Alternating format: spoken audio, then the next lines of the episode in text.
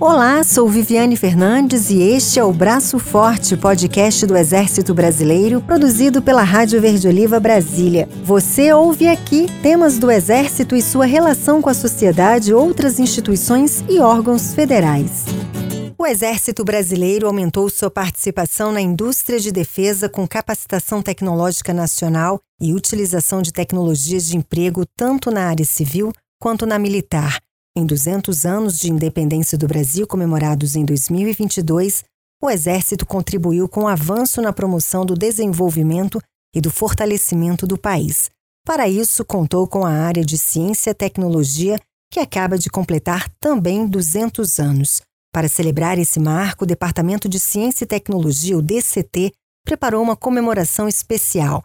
Entre os eventos, uma exposição na Praça do Museu Histórico do Exército e Forte Copacabana, no Rio de Janeiro. Sobre esse tema, o Braço Forte conversa com o chefe do Departamento de Ciência e Tecnologia DCT, General de Exército Guido Amin Naves, o chefe de Ensino, Pesquisa, Desenvolvimento e Inovação do DCT, General de Divisão Robson Santana de Carvalho, e o comandante do Instituto Militar de Engenharia UIME, General de Brigada Juraci Ferreira Galdino. O general Amin destaca as contribuições do DCT para o preparo, a operacionalidade e a prontidão da Força Terrestre. Visto que a missão principal do nosso departamento é gerar poder de combate para a força. Então, eu tenho alguns exemplos importantes aqui. O nosso programa de radares, com vários equipamentos de várias especialidades: radar de vigilância terrestre, radar de busca e vigilância antiaéreo, radar multimissão. Estamos começando agora no radar de contra-bateria, rádios definidos por software e rádios digitais. Nós estamos agora com um plano bastante ambicioso, deve iniciar já no começo do próximo ano, de nacionalizar a produção dos rádios digitais do Exército e, num futuro bem curto, os próprios rádios definidos por software software. Nós estamos aí por terminar o desenvolvimento de um míssil de cruzeiro de alcance de 300 quilômetros. Estamos aí muito pouco para estar tá com ele operacional já.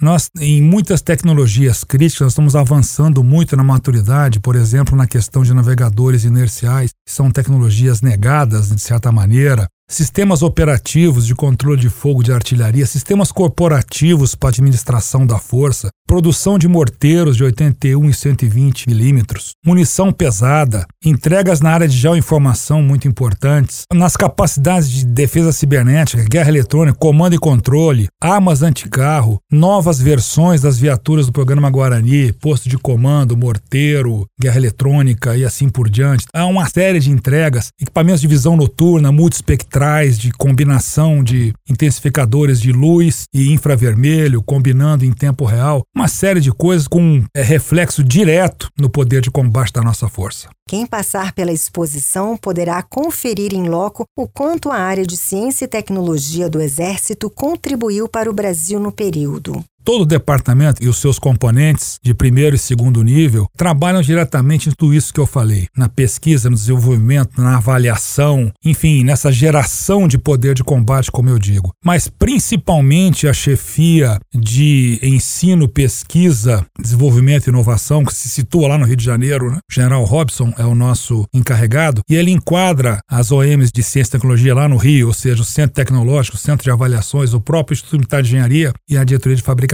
então, essa parte do DCT, ela se envolveu mais diretamente na produção do material todo que está sendo exposto lá no Forte Copacabana para convidar a todos que possam comparecer. Vai ser muito interessante. Teremos lá simuladores, equipamentos reais e muita informação lá para quem tiver interesse nesse assunto e ver o quanto o nosso exército contribuiu para a ciência, tecnologia e inovação no Brasil nos últimos 200 anos. O general Amin faz um convite especial para prestigiar os atrativos da mostra que ficam em exposição no Forte Copacabana até 1 de dezembro. Teremos lá a viatura Guarani armada com as torres que nós fizemos, equipamentos de visão noturna, teremos simuladores de armas anticarro, teremos aí mockups e maquetes de vários equipamentos. Sem dúvida vai ser muito interessante. Teremos radares lá colocados, reais, e eu tenho a impressão que a população vai ter uma excelente oportunidade lá de conhecer essas coisas que muitas vezes escapam ao observação das pessoas. Então eu acho que vai ser um programa bastante interessante. Quem puder nos dá o prazer da presença lá no Forte Copacabana a partir do dia 8 de novembro, que nessa exposição acaba ficando claro também que é a transversalidade do Departamento de Ciência e Tecnologia em tudo que se faz no Exército. Nós que trabalhamos com essa atividade, nós temos a noção exata de que nós temos tentáculos e, e consequências das nossas ações afetam o Exército como um todo. Todas as suas áreas são afetadas por esse trabalho, o que aumenta a nossa responsabilidade, aumenta o nosso compromisso e, sobretudo, a nossa motivação de continuar sempre gerando poder de combate para a nossa força. Para o chefe de Ensino, Pesquisa, Desenvolvimento e Inovação do Departamento de Ciência e Tecnologia, General de Divisão Robson Santana de Carvalho, a exposição é uma oportunidade para dar visibilidade ao trabalho do Exército Brasileiro, que tem contribuído para o desenvolvimento do país. Bom, começando com a Amazônia Conectada, especificamente,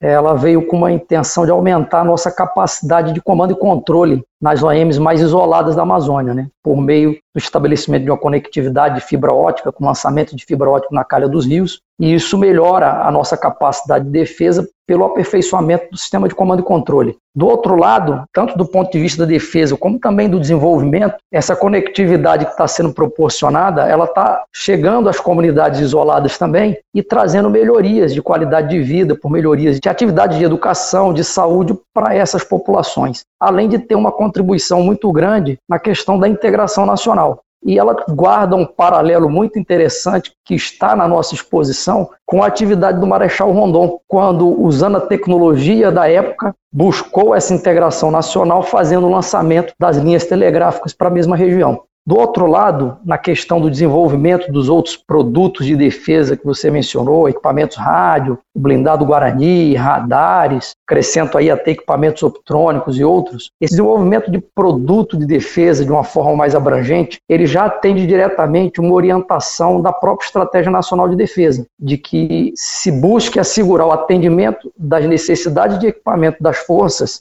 com base em tecnologia sob domínio nacional. Então, isso, isso se relaciona muito também com o que o ministro da Ciência e Tecnologia tem denominado de soberania tecnológica. Na área de defesa, a gente sabe que alguns produtos e algumas tecnologias, elas sofrem algum cerceamento, elas podem ser negadas. Então, você buscar o desenvolvimento próprio no país integrando a Força Armada, o governo, né, a nossa área de, de, pesquisa com a academia, com a indústria de defesa, para que a nossa indústria de defesa possa produzir esses materiais de emprego militar que vão ser adotados pela força e possam nos dar sustentabilidade e manutenção disso ao longo do tempo, nos garante também uma capacidade ampliada do nosso poder de combate. Todos esses desenvolvimentos que foram mencionados aí, eles atendem às necessidades dos programas estratégicos do Exército. Como eu mencionei, eles vão aumentar o poder de combate da Força Terrestre, para que o Exército possa cumprir em melhores condições a sua missão constitucional. Dentro dos programas estratégicos do Exército, consta a inovação de projetos como os radares de defesa. Nós temos vários projetos hoje em desenvolvimento. Como eu mencionei, eu vou começar por um grupo deles, que foi o desenvolvimento de radares de defesa. Nós iniciamos um trabalho lá no ciclo de 2006 com o desenvolvimento desse primeiro radar, que é um radar de busca e vigilância para o nosso sistema de defesa de baixa altura, o radar Saber M60. Ele já está em uso pelo Exército há bastante tempo, e não só pelo Exército, a Força Aérea e a Marinha também utilizam esse equipamento. Ele já sofreu uma primeira atualização? Nós já temos uma segunda versão desse radar em produção e a partir dele nós tivemos uma sequência de desenvolvimentos. Temos um radar de vigilância terrestre que está sendo empregado no CISFRON, é o radar Sentir M20. Estamos em desenvolvimento já numa fase bastante adiantada de um radar denominado de Saber M200 Vigilante, que ele vai compor o nosso sistema de alerta né, da baixa altura ele é um radar com desenvolvimento de uma tecnologia bastante moderna no estado da arte, são radares de varredura eletrônica. Né? Nós já estamos com ele totalmente integrado. Esse protótipo agora ele vai passar agora pelos testes de aceitação em fábrica e aceitação em campo agora nos meses de novembro e dezembro. E no ano que vem nós vamos iniciar aí sim uma avaliação completa dele,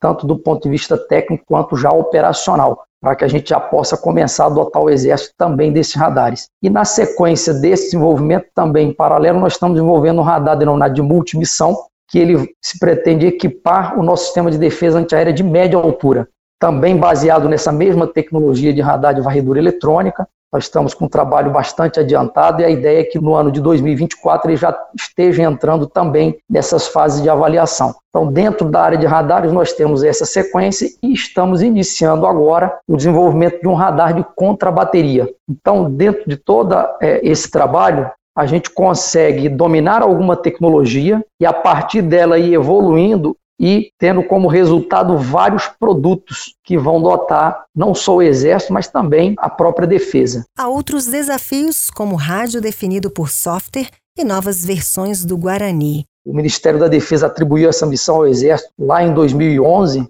No ano de 2012, o CETEC, o Centro Tecnológico do Exército, foi encarregado de desenvolver as tecnologias de rádio definido por software. Um programa de longo prazo era previsto para isso e nós já estamos hoje entre os 15 países do mundo que dominam essa tecnologia e somos reconhecidos assim. Também estamos agora com esses rádios entrando em fase de teste final e avaliação no ano que vem, para a partir daí nós começarmos a substituir os nossos equipamentos importados por equipamentos nacionais. Isso criou toda uma capacidade na base industrial de defesa para a produção desses equipamentos. E no prosseguimento desse desenvolvimento, nós temos a possibilidade, já estamos iniciando as primeiras pesquisas para o futuro dessas comunicações militares, que são os rádios cognitivos. E todo esse desenvolvimento ele tem também transbordamento e pode gerar grandes inovações para o meio civil, ou seja, para o desenvolvimento do país na área de comunicações de uma forma geral. No âmbito do projeto Guarani, nós prosseguimos desenvolvendo as diversas versões das viaturas. Então, agora nós estamos iniciando no Centro Tecnológico do Exército o desenvolvimento da viatura Morteiro,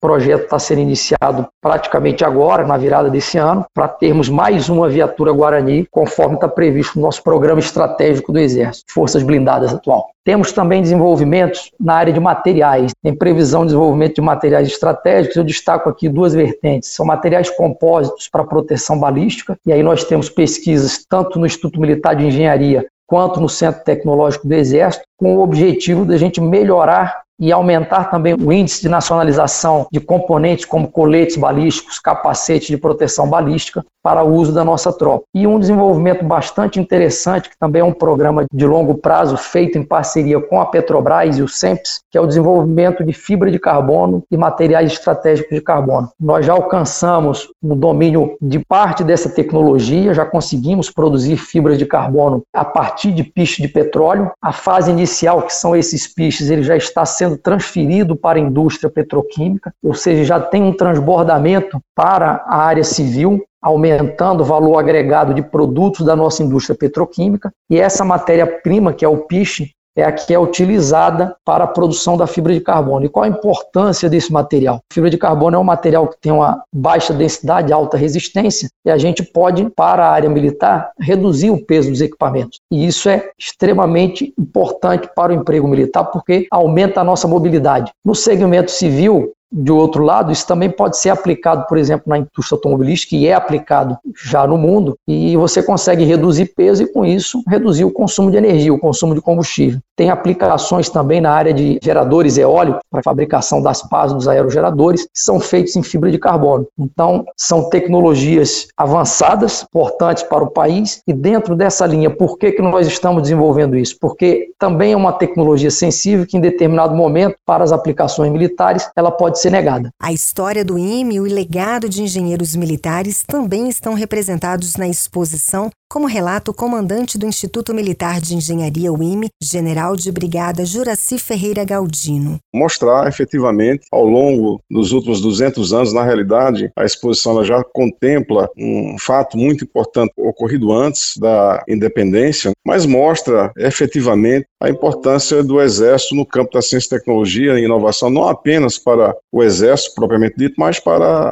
a sociedade de modo geral. E uma questão também muito interessante é que eu tenho certeza certeza que os visitantes vão se surpreender com alguns fatos bem interessantes. Por exemplo, a primeira escola de engenharia do país é do Exército. Ela foi criada em 1792 e é a escola que deu origem ao Instituto Militar de Engenharia. Mas uma questão muito importante a destacar é que essa escola foi a única única escola do país durante 80 anos, quase 80 anos, a formar engenheiros. Então você pode imaginar a contribuição que os formandos por essa escola tiveram no país, né, um período de consolidação da nacionalidade, da montagem da infraestrutura nacional. Então essa importância ela vai estar um pouco evidenciada nessa exposição. Jovens podem visitar a exposição, poderão despertar o sonho de um dia integrar o exército e quem sabe fazer parte do quadro de engenheiros militares. E também outra questão que é muito importante, que a gente discute bastante, é que as demandas do exército são enormes né, no campo da ciência e tecnologia. E não é suficiente, é, nós não damos conta dessas demandas pelos nossos próprios meios. Então é muito importante nós termos integração com a academia, com a, os centros de pesquisa, com o meio empresarial, com outros órgãos do governo, como nós já mantemos com o MCTI, uma parceria muito exitosa, com vários resultados importantes. Mas é muito importante essa exposição mostrar que é importante fortalecer cada vez mais essas ligações entre esses demais atores da sociedade em prol do desenvolvimento tecnológico em proveito do Exército, mas também em proveito do país como um todo. A exposição 200 anos de ciência, tecnologia e inovação no Exército pode ser conferida no Forte de Copacabana, no Rio de Janeiro, até 1 de dezembro. Conheça mais sobre o Exército Brasileiro, ouça, siga e compartilhe o Braço Forte. Confira também no eb.mil.br.